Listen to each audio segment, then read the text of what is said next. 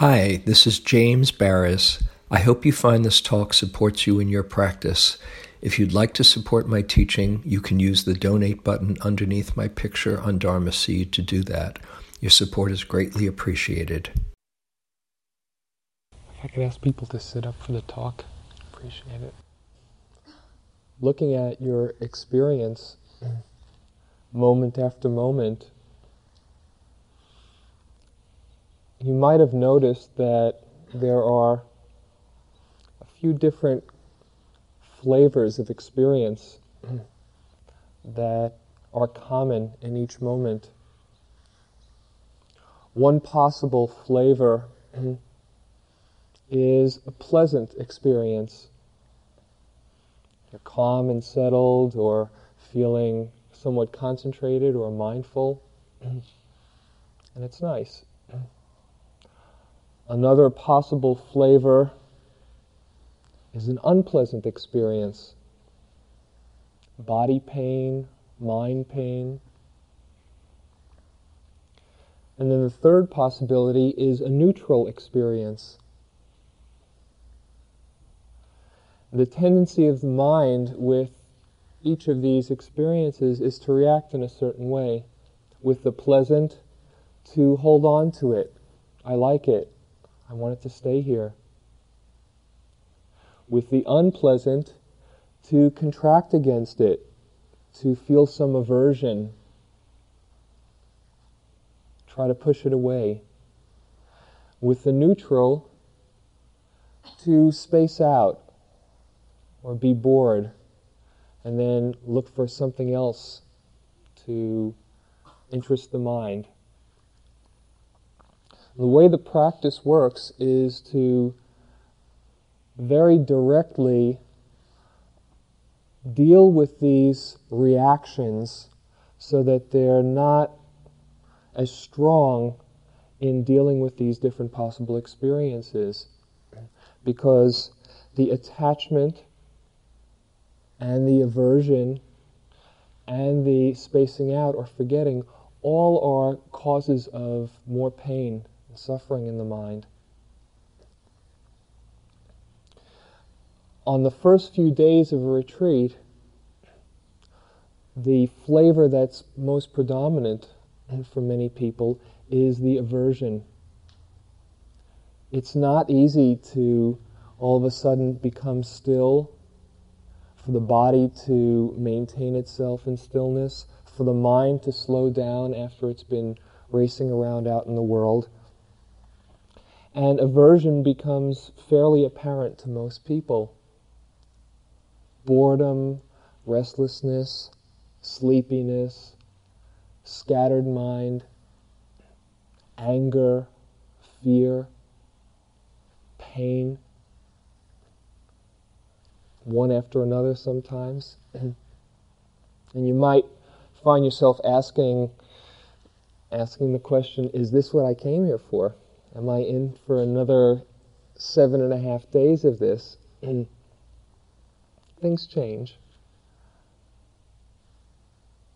But learning to deal with the aversion is a very central part of the practice because the reactions that we put on top of our experience just intensify them and just make them more solid and more difficult to, to see through, to see clearly. Aversion hurts. There are lots of different reasons that it, it might be present. Maybe there's pain in the body. Maybe your energy is low, and so you're not as uh, able to be present for an unpleasant experience. Maybe the mood that you happen to be experiencing at that time filters the moment. Maybe there's an attachment to something pleasant and you start to see it change and you start to get worried that it, it's gone for good. Maybe there's fear in the mind. Perhaps you start to get in touch with places inside that you weren't so willing to look at before that thought were safely hidden, and as they start to come up, are unpleasant to see. So there are lots of different reasons for it. There are also lots of a number of different directions that the aversion in the mind can take. One direction is back towards ourself. We start getting down on ourselves, judging ourselves,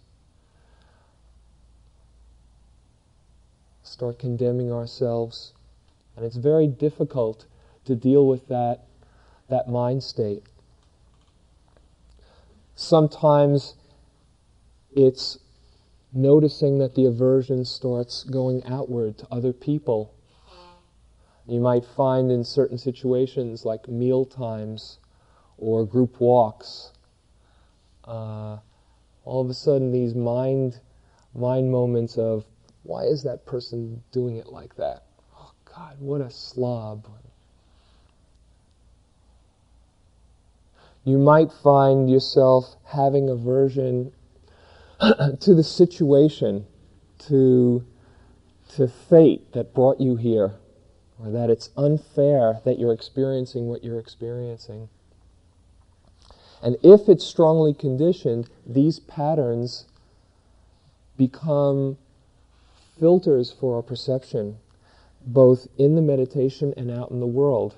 The, the retreat is like a microcosm of life.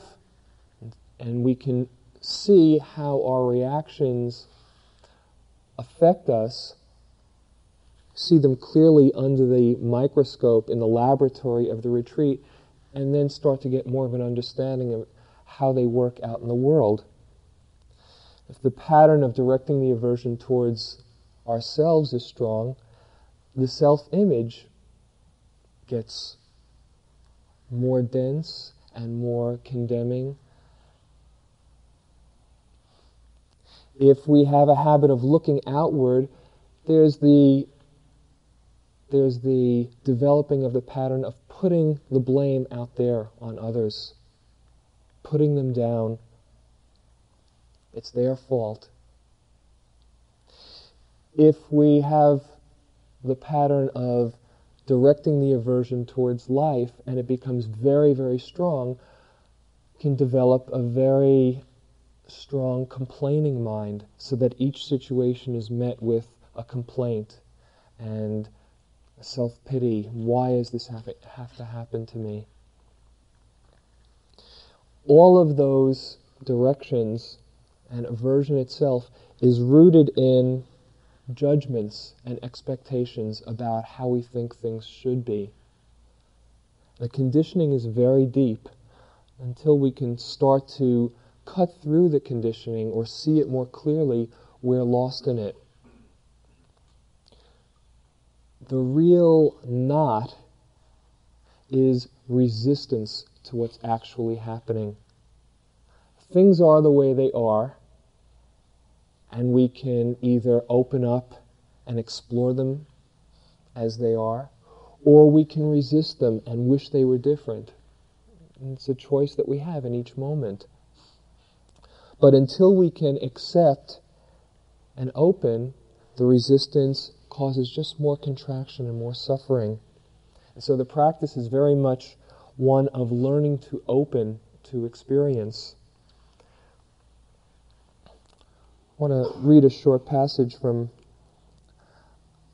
from a, a book that I've enjoyed very much. If you find this path very difficult and seeming like it's too much for you, you might pick up at the end of the retreat The Lazy Man's Guide to Enlightenment. Has a lot of good things in it. There's a passage on opening.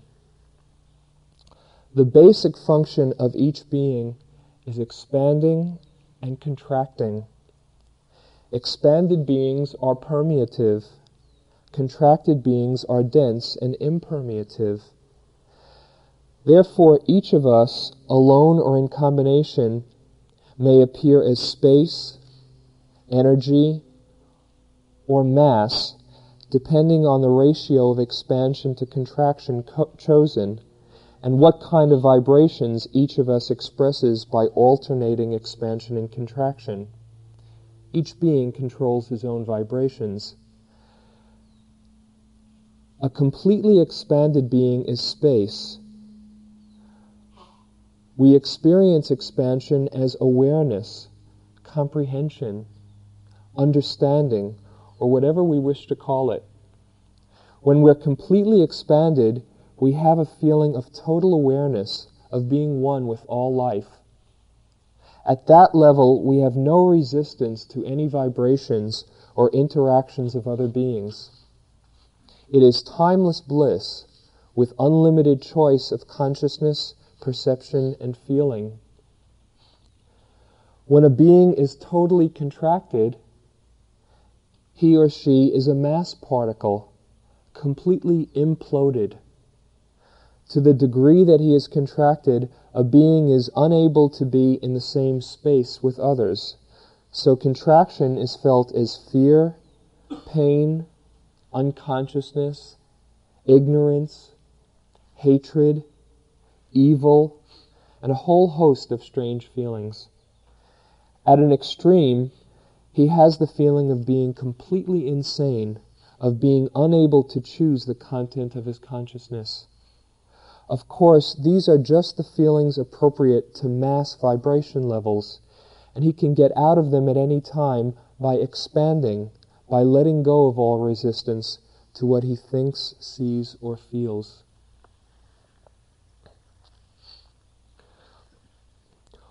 What we're learning to do here is to open up and let go of the resistance by seeing it clearly. And the way I see that opening, the process begins with the quality of forgiveness.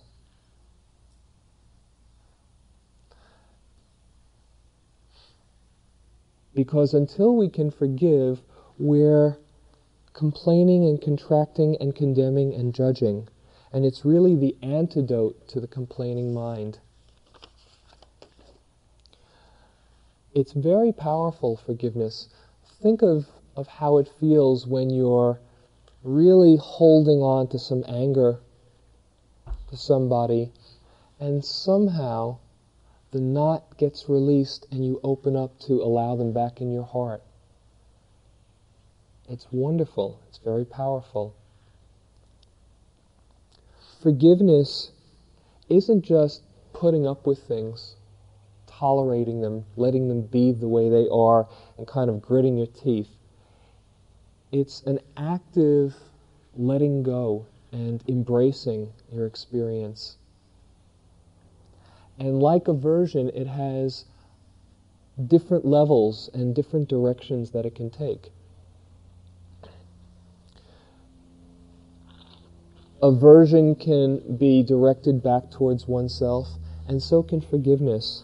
In fact, the practice really starts with forgiving ourselves. There's a tendency that many of us have to expect that we should be perfect, that we should do it just right.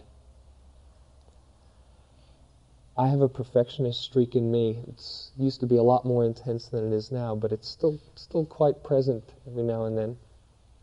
I'm a bit lighter about it. But a few years ago, it dawned on me that perfectionists can only break even.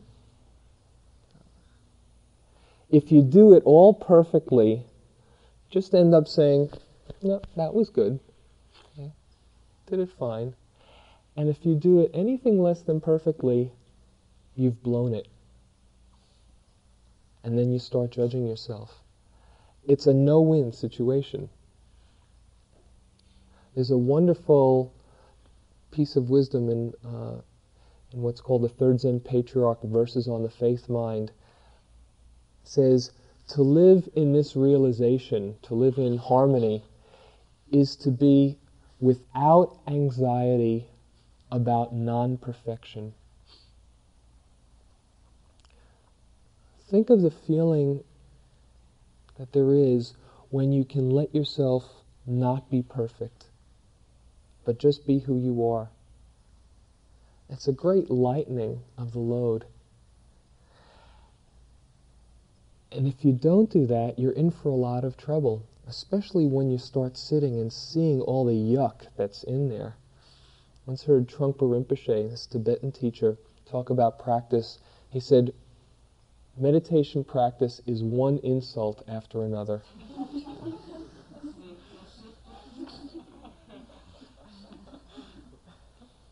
and if you can have a sense of humor about it, that's a big part of the, the battle. If you're judging all the insults that come, as he also said, good luck, sir. Mm.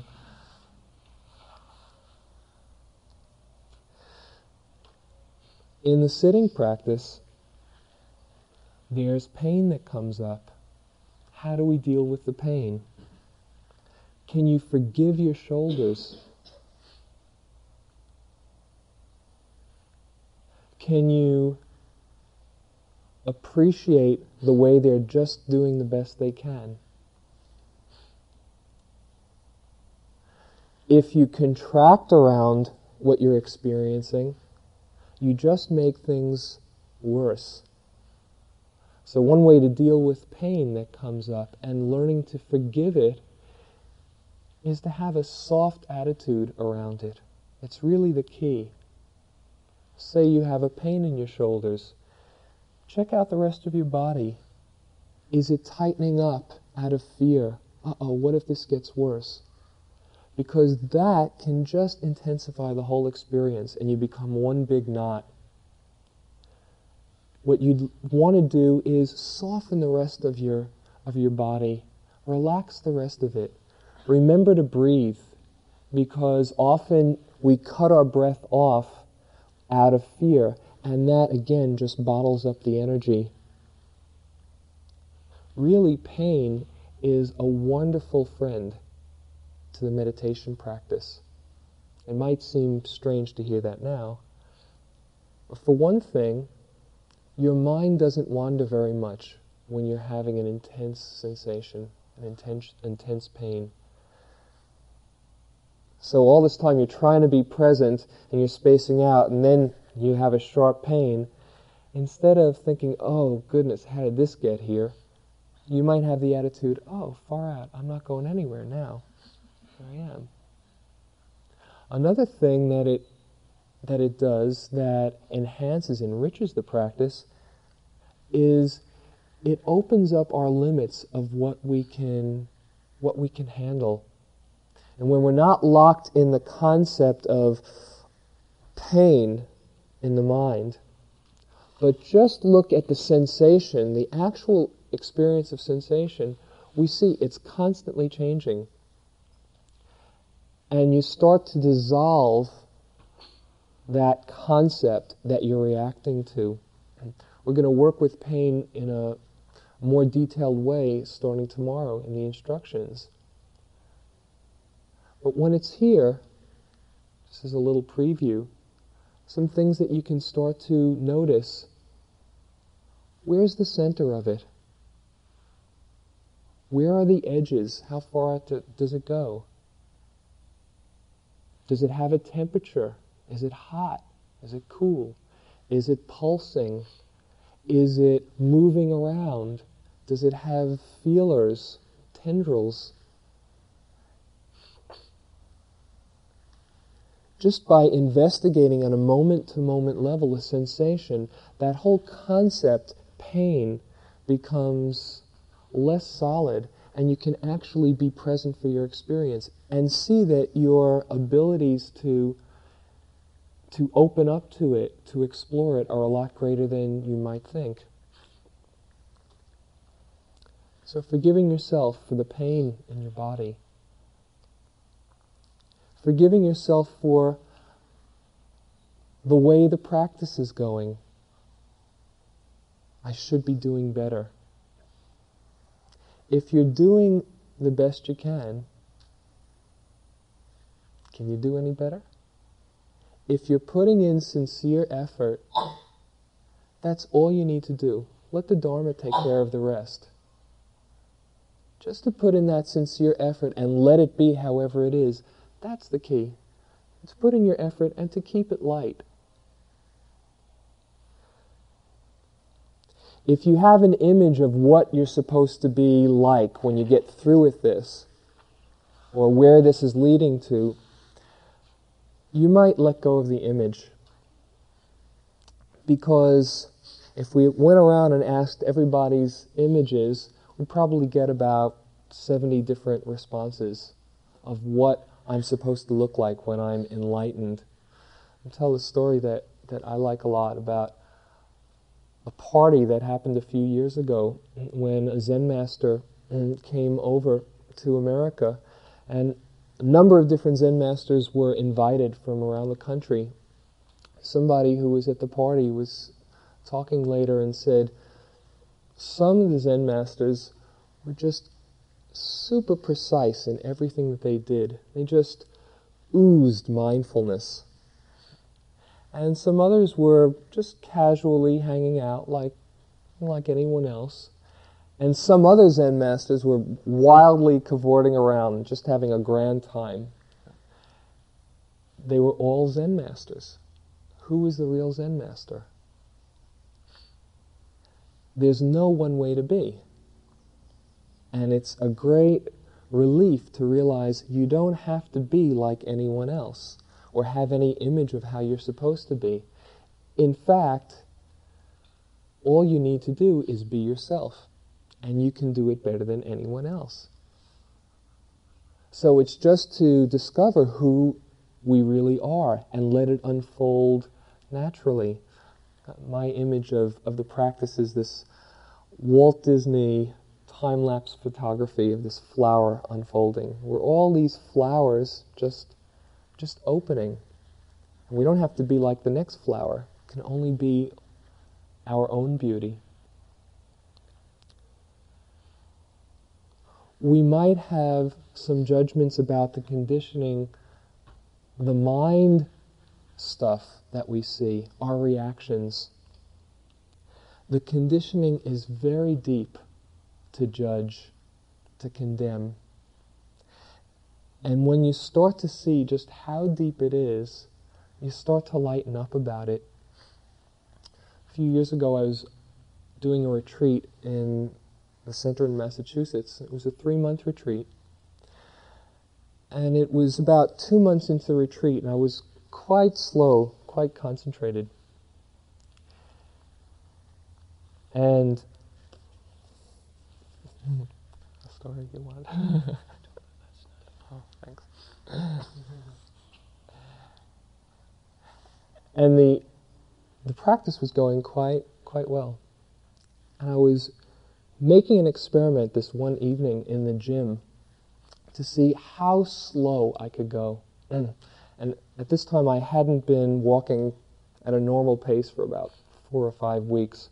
And I was just going to see just how slowly I could go. Take like about half an hour to get from one side of the gym to the other. I was all alone in the gym, so wasn't bothered by anyone else around.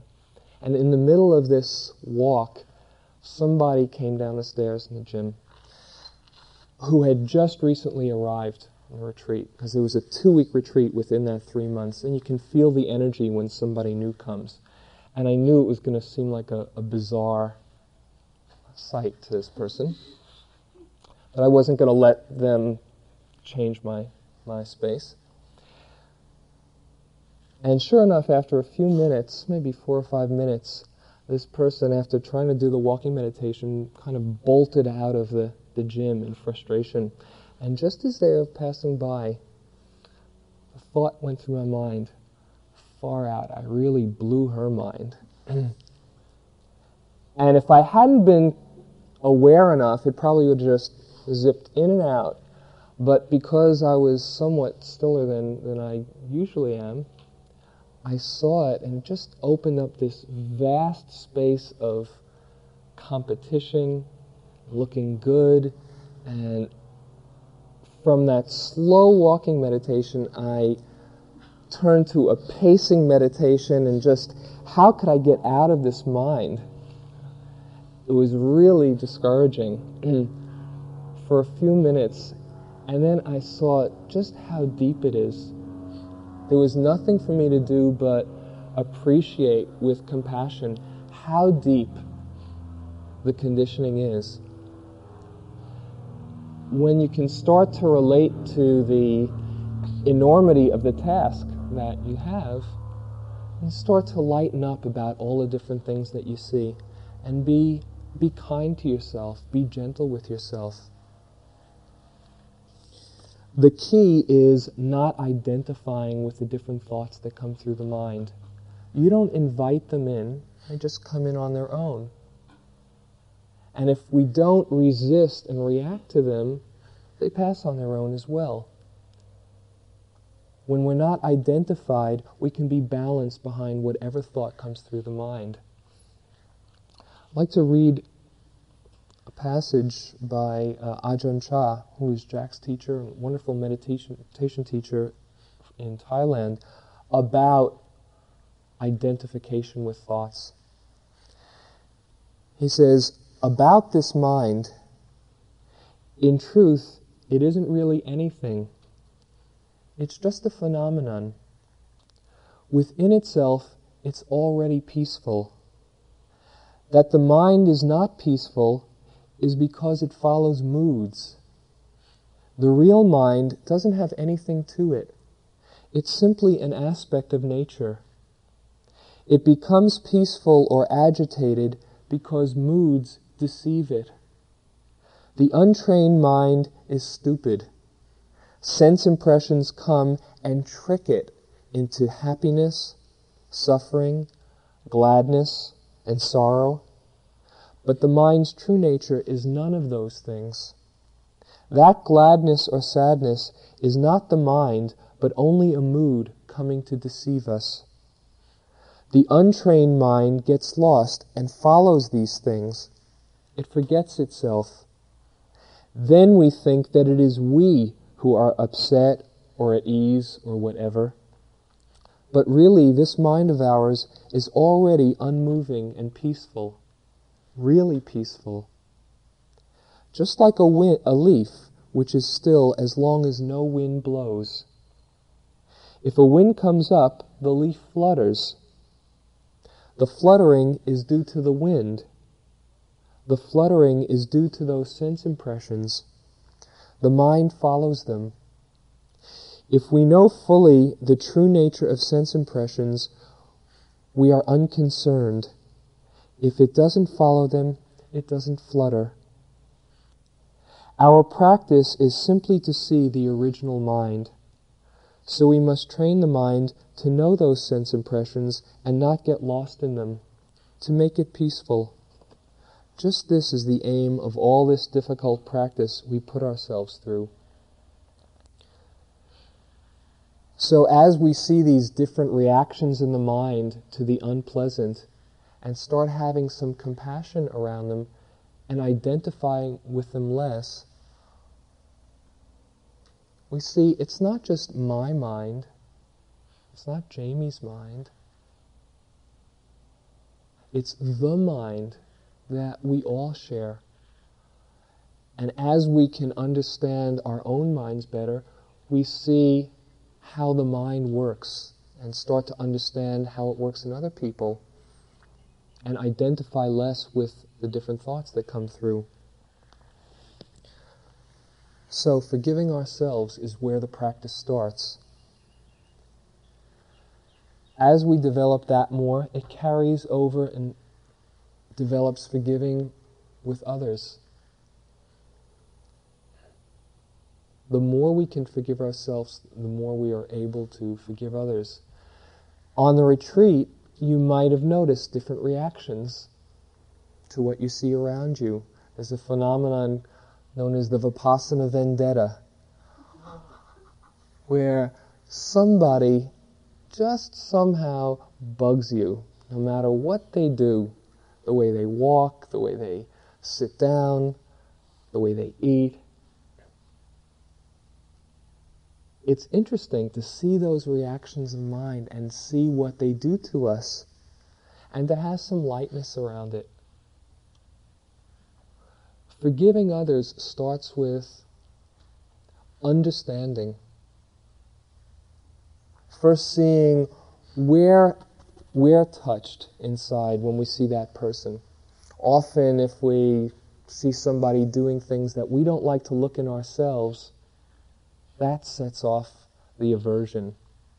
Oh, such a klutz.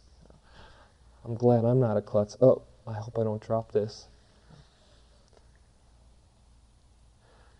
Another thing to relate to is seeing how our judgments and expectations of others color our way of relating to them. Ram Dass has this this good um, example of going into a forest and looking at the different trees. And some trees are tall and straight and strong, and others are gnarled and, and bent and old with age, and some are young saplings. And when you walk through the forest, each tree is just how it is. And you don't usually go around saying, oh, if only that gnarled tree was a little bit straighter. It's okay for it all to be the way it is. But somehow when we get back in the world, it's not okay for everybody to be just the way they are. Oh, if only she didn't talk so much, or if only he cut his hair differently, or wore different clothes. And all those judgments color how we relate to the people if you can see if you can see the difficulties, the aversions that you have in your interactions with people as opportunities to grow, then you don't have to try to fix anyone up, but just, just start exploring your own holding patterns, so to speak. Because the the places that you get touched are really places that you can explore your own fears and vulnerability. And so it's really a gift. We're given just who we need in our cast of characters to wake up. If you need to work on jealousy, have a, an intense relationship. You need to work on patience, you might have some children you need to work on authority. Have a boss that is always telling you what to do. And how can we relate to that with openness and grow from it, learn from it?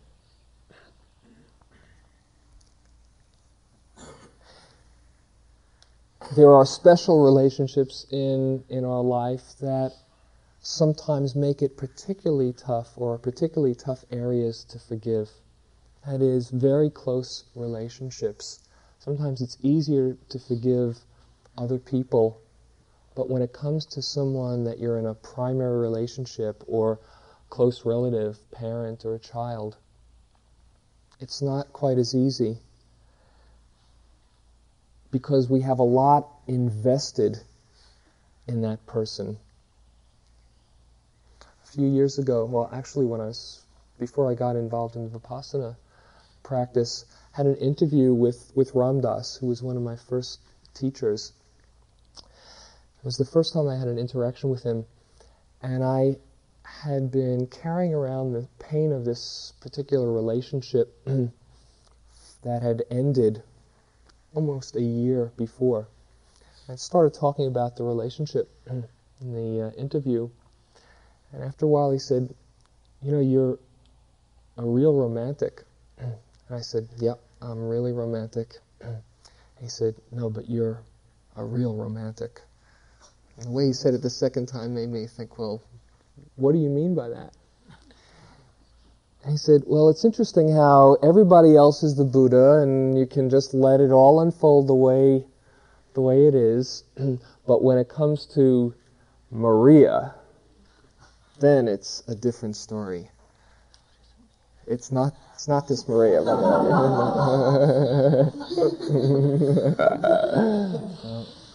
Long ago and far away. Mm-hmm. It's. It was true that somehow this special package couldn't. I couldn't let unfold just the way she was.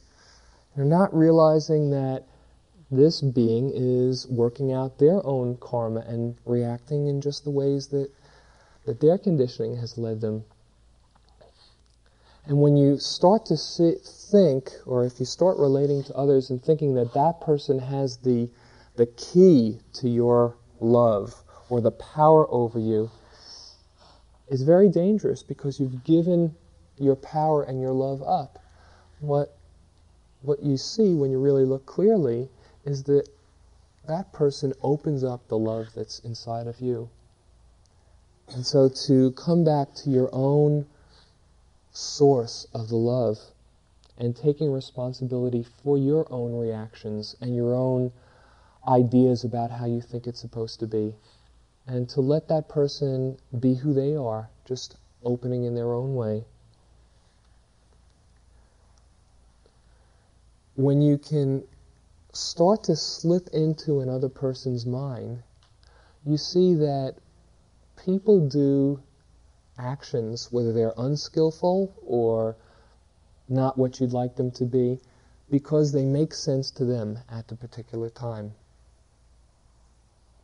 For whatever the reason, a person had a reason for doing the way the thing that they did. It might be out of ignorance or fear or attachment but it made sense to them. And when we can start to slip into their minds and see with understanding what the source of their actions were, then there's the chance for some forgiveness. And then there's opening to compassion. Really, the forgiveness cultivates understanding, and the understanding cultivates more forgiveness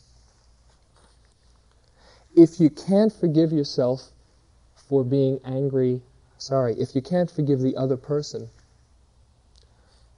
for what they've done, then you might start by forgiving yourself for not forgiving them, for just holding on to that pattern and being causing more suffering for yourself. So, forgiving others forgiving yourself. the third area that I'd like to talk about, last area of forgiveness, is what I call forgiving the Dharma, which is really the ultimate area of forgiveness. Kind, kind of sounds funny if you're familiar with the, the word Dharma, the truth, reality, in my mind, I kind of think of, of it as the perfection of the universe, just how it all seems to hold together and unfold perfectly. and yet, every time we have a complaining mind, why is this happening to me? It's because we're not forgiving the Dharma, forgiving the unfolding. Trungpa Rinpoche, again, who's a very quotable person, once heard him talk about about this. He said, if there's a conflict between you and the Dharma, chances are the problem doesn't lie with the Dharma.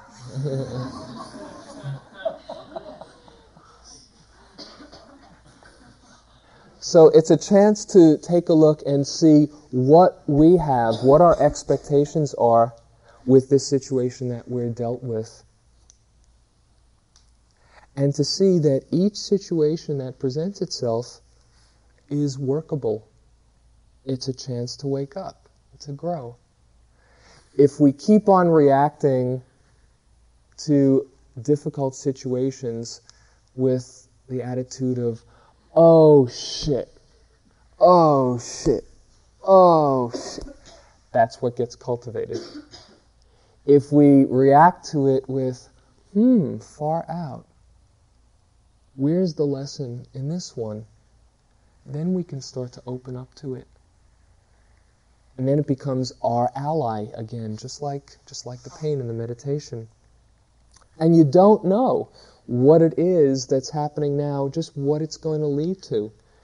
It might be just what you need to wake up if you relate to it properly.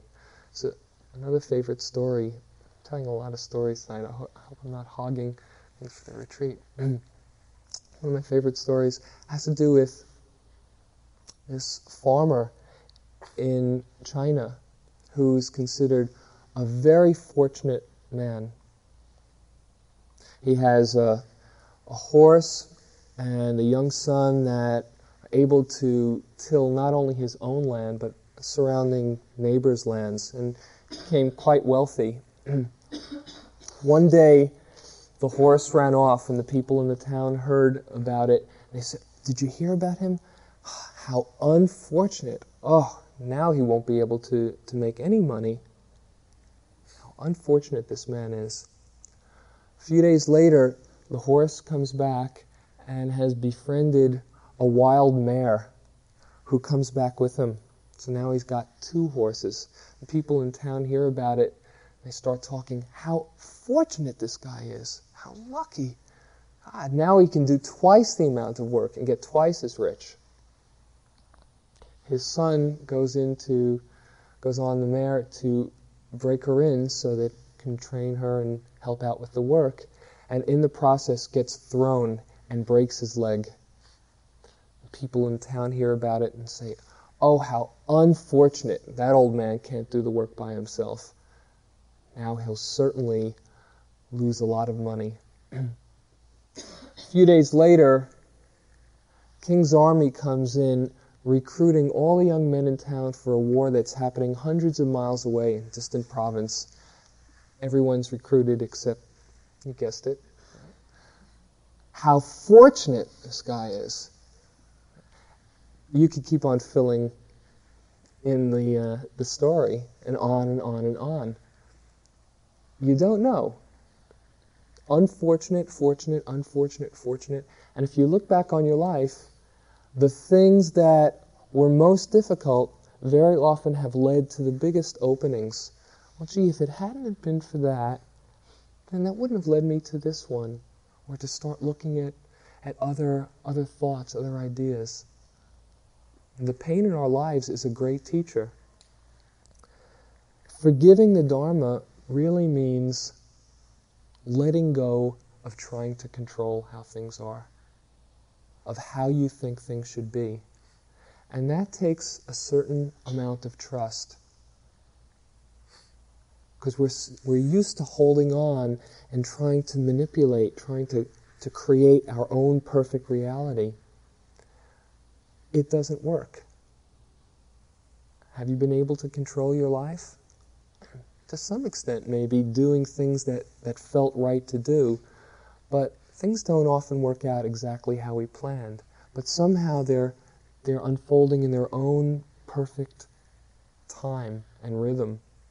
And so, forgiving the Dharma is trusting and letting go of the control and just watching the show, seeing how it unfolds, and being here for it.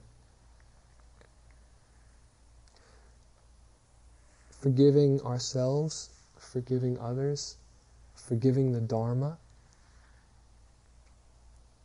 The practice is cultivating in each moment that quality of forgiveness which can then lead to acceptance and embracing and investigating, exploring, and more understanding. How is it when you see that your mind has wandered? What's your what's your reaction at the encounter, which is really the crucial encounter? Does it react, oh, darn, wandering again. Get back over here with a jerk. That just cultivates more judgment, more tension, more frustration. Does it react? Hmm, this is a very interesting thought. Let me see where this one leads me. and on and on and on, and maybe 10 minutes later, oh, wandering again. Okay, get back over here. Don't get seduced by the thoughts. If you can start reacting or dealing, responding to that, that moment with, oh, wandering, the wandering mind. Okay, come on back right now. Letting go of everything that's happened, where your mind has been, how long it's been away, how you're doing. Just starting in that moment, in this moment, without the slightest bit of condemnation about what's happening. You're cultivating forgiveness, patience, acceptance, awareness. Awareness is a light touch. It's not a struggle. It's not heavy handed. Can you be soft around your experience, around the pains in your body, around the different mind states that arise? It's just one moment away. No matter how far down you go in the depths of suffering, it's just one thought away. This is okay. This is okay too. Let me open up to this. When you're not resisting, which just feeds the difficulties, you can open up and explore and investigate when you can allow things to be the way they are instead of fighting them, then you can open up to the Dharma. And there's the possibility of balance of mind behind the highs and the lows, and peace, and wisdom by seeing clearly the nature of thought, which is emptiness, and of compassion, seeing how deep the conditioning is, and not identifying with it as my mind, but seeing it as the mind, and of forgiveness for the way things are.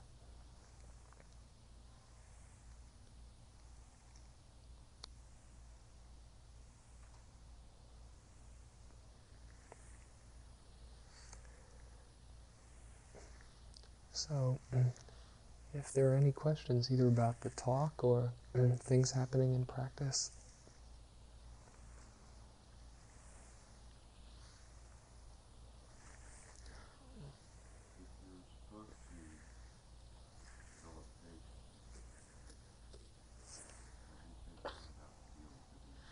I, I didn't catch the last. With the DMV? Uh, when you're dealing with patience, when you're cultivating patience, how do you deal with the DMV and bureaucracy? And somebody else said, visit India. Actually, it's a perfect time to practice patience. you might find that the more agitated you become, the less likely the person behind the counter is going to be doing what you want them to do. I find that myself, or you might look the next time you go down to the DMV. People who get really frustrated and, and agitated. What's your reaction when somebody says to you, Come on, get your act together. Why aren't you doing it better? Is it wanting to help them out? Okay. So are they getting what they wanted? What's your reaction when somebody says, I really appreciate how difficult your job is. Um, it must be really hard there. You know? And I really appreciate your helping me. Is your reaction going to be the same?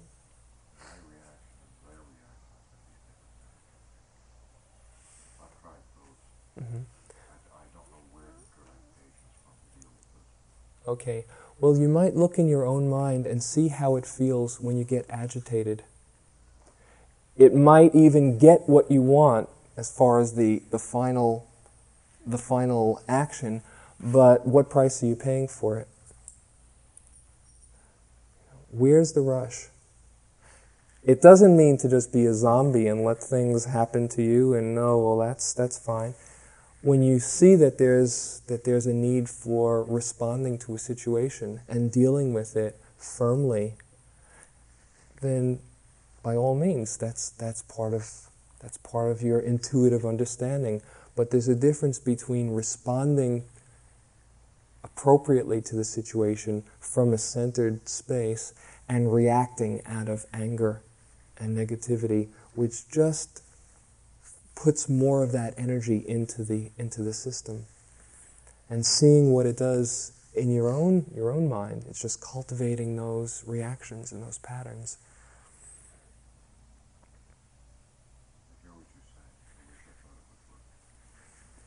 It's never too late. Yeah.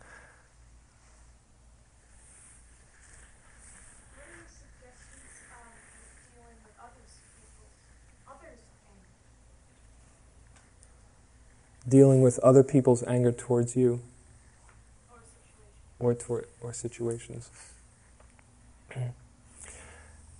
when people are angry, they're stuck in a particular mind state. And it's very difficult. You know, there's a lot of pain in that mind state. If you look at somebody, for instance, if I'm dealing with someone who's has who has a habit pattern of being real angry and just reacting and very difficult to deal with, I think, well, gee, that must be real hard to be in that mind state all the time. I just need to deal with them when I'm with them, but they're stuck in that. That's a lot of pain and suffering. And to have compassion for the suffering that they're, they're causing themselves is probably a lot creates a lot more space than adding more anger in your own of your own to put onto the system. Because if you just meet, bring more anger to it, there's just going to be cultivating more resistance. But having some compassion for the mind states that they're experiencing, and the meditation really shows the potential that we all have for anger.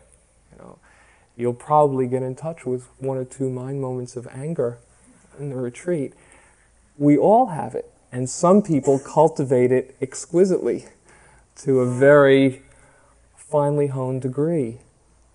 And that's unfortunate. What you can do is bring more openness and compassion to the situation and perhaps give them a space, a safe space to operate in a, possibly a different way.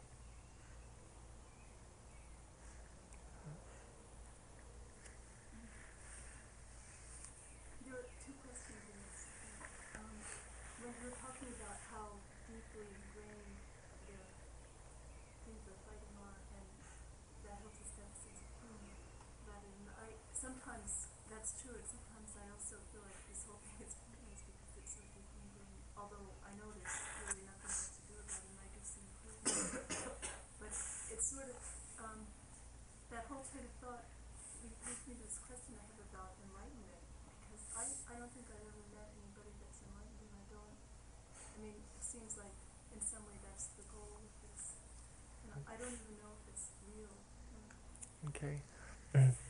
question was looking at how deep the conditioning is, it, it seems overwhelming at times, and she has the thought, well, what's the point of it all? And what's what's enlightenment about, or is it even possible? In every moment that you're being mindful, there's enlightenment. In every moment that you're with your experience without judging it, without grasping it if it's pleasant, without the attachment, without pushing it away or avoiding it if it's unpleasant, and without identifying with it as being who you are, but just watching it as the unfolding moment's experience, that's freedom. You're not caught up in your reactions. And that's possible for all of us. There have probably been, probably everyone here sometime today experienced that mindfulness. Oh, just the breath coming in and going out. It's not adding that extra overlay, that extra commentary on experience. The more you cultivate the habit, the more it becomes part of you. It doesn't mean that all the old tapes are going to stop and you become a totally clear being that never gets angry or never gets uh, fearful. Although that is possible, it seems, but not for more than a handful of people on the planet, I think, who've finished all their, their work. But what is possible is that you don't have to react out of fear with them. And you see, you press the right button and the right tape comes out, tape number 37, panic. Oh, there's the panic tape again. Okay. And you start to make friends with it. Or here's the fear tape, or here's the sadness tape. And instead of trying to push it out of your mind, you give it space. Oh, that's the energy that's happening today. And you make friends with it the more familiar you are with it.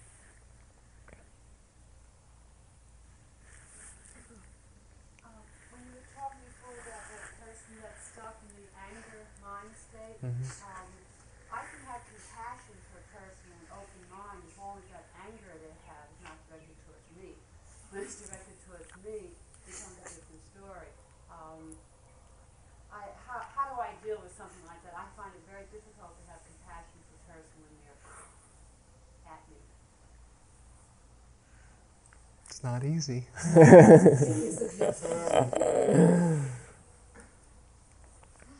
Well, as I said, if you one place to start, if you can't forgive the other person, to start with forgiving yourself for not being able to forgive the other person. Just so that there's some kind of space opening of forgiveness in there somewhere. And then starting to see what it is in their own conditioning that make, makes them react the way they have what it is that, that I've done. Maybe I've done something unskillful. Maybe not realizing it, or maybe it's just touched a certain spot in them. But whatever it is, it's set off an old pattern in them. And the more we can understand that, the more chance we have to, to forgive. What you might also experiment with doing is being extra kind to this person. You might even give a gift to the person. It's one of the things that uh, that's talked about in Buddhist psychology, because kindness, loving kindness, is the antidote to anger. It's very hard to hold on to your anger when somebody's giving you a gift. It's also very hard to stay angry when you are sharing and opening in that way. And so it doesn't have to be something elaborate. You might even just do something nice for the person and see see what there what that does to the dynamic between you. It's very effective. Uh, and I know it's real hard to get over the initial well, I'll show I'll show them. But it can be helpful. Because when you look at it, the anger hurts. Who it hurts you. Know, say you're angry at that other person. You don't see them for two weeks, and there you are carrying it around in your mind. Well, I'll show them. I'll still be angry at them. They're going off, maybe having a good time, and there you are holding on to the anger. Who's who's gaining from that? So you see that anger hurts. Hmm, time to let go of this one. Time to feed some openness, some kindness, or understanding into the system.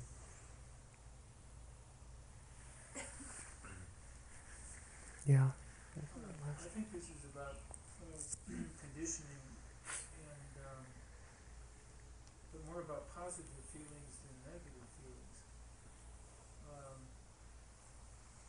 a moment of experiencing grieving, um, a moment perhaps of some clarity or some feeling of awareness, then a feeling of flooding praise or giving thanks.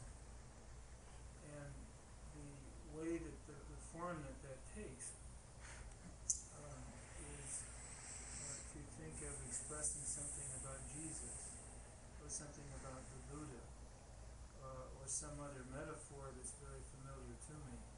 Um, Native American Great Spirit uh, and so forth. And um, part of me then starts to judge that and uh, question that, that that clarity of awareness. And then when I think about it later, I think uh, perhaps that's not consistent with the Vipassana approach and so forth. Mm-hmm. Anyway, that sense of, of uh, worship or praise, um, I wondered if you'd comment on that. Okay.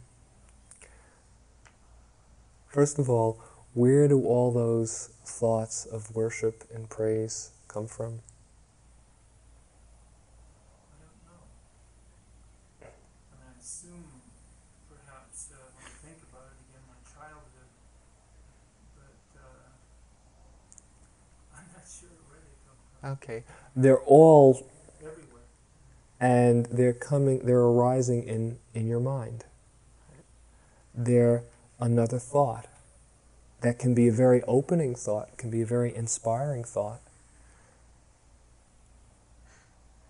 and a very lovely thought it's just thought and so not to attach any more importance over one kind of a thought than another kind uh, is is really um, is really the way of this particular practice.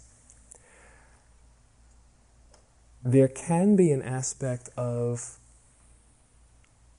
um, having a sense of awe, a celebration, that it's beyond it's beyond me. It's more than just me, and that gets into into bordering on this worshiping, not so much worshiping an object, but just seeing the interconnectedness of it all, just the awesomeness of it all, which can can be very uh, invigorating to the practice. And actually, the practice leads to that that sense of connection as the separation starts to dissolve.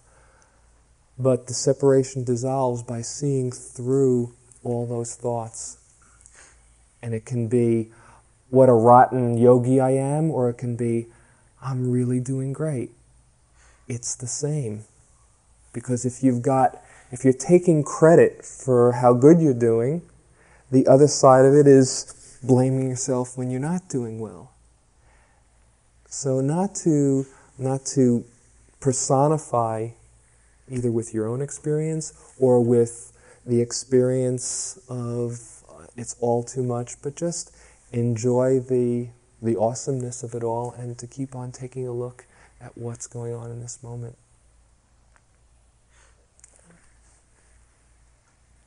Uh, some of the questions have focused on this. I'd like to give you a specific example.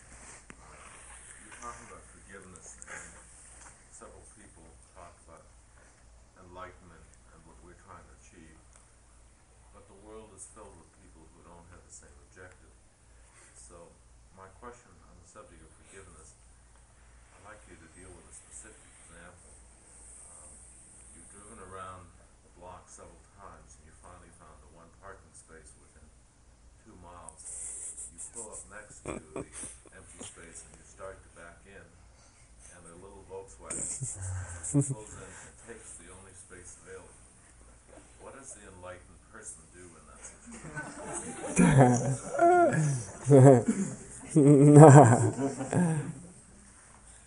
There's no one one way.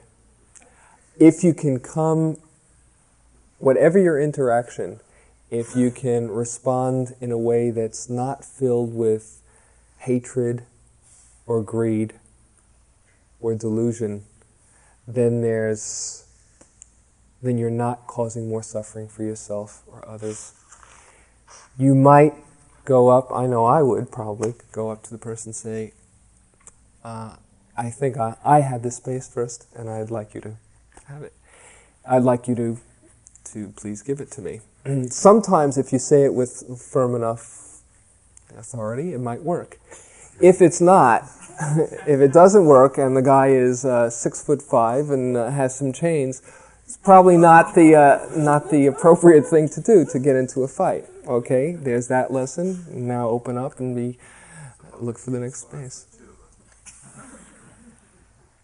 Again, are you going to cause more suffering through inflicting more more anger and hatred? What's the price that you're going to pay? Does that mean, though, that, that you're going to always have to take a kind of a supine uh, No. attitude and, and let people cut in ahead of you on the ski line? No. But in, it means, as, as I mentioned before, responding appropriately out of a sense of kindness and firmness, perhaps, instead of reacting out of more hatred and more greed, because that's just cultivating more suffering. You can be very firm. I, I can be very firm at times, and uh, it can be very effective. But if I'm cultivating more anger and hatred in it, there's a price that's not worth paying. And so at that point, if I don't get my way, okay, how can I wake up with this? What am I attached to? What is so important that's making me lose my center? And that's, that's the next lesson to be learned from it. Okay, it's about five after eight. There's a walking period. If you have more questions, you can come up. You can come up after. There's a walking period now for about 40 minutes. Mm. See if you can start to be continuous from the sitting to the walking. If you're tired or restless, you might take a, a more natural paced walk. If not, staying with the slower walking. And then we'll come back for one last sitting.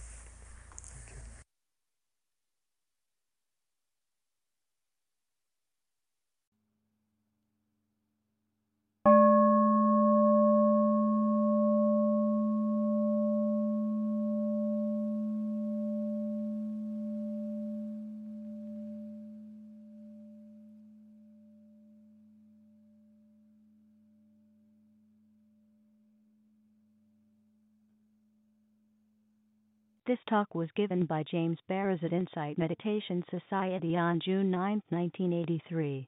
It is an offering of the Dharma Seed. Thank you for listening.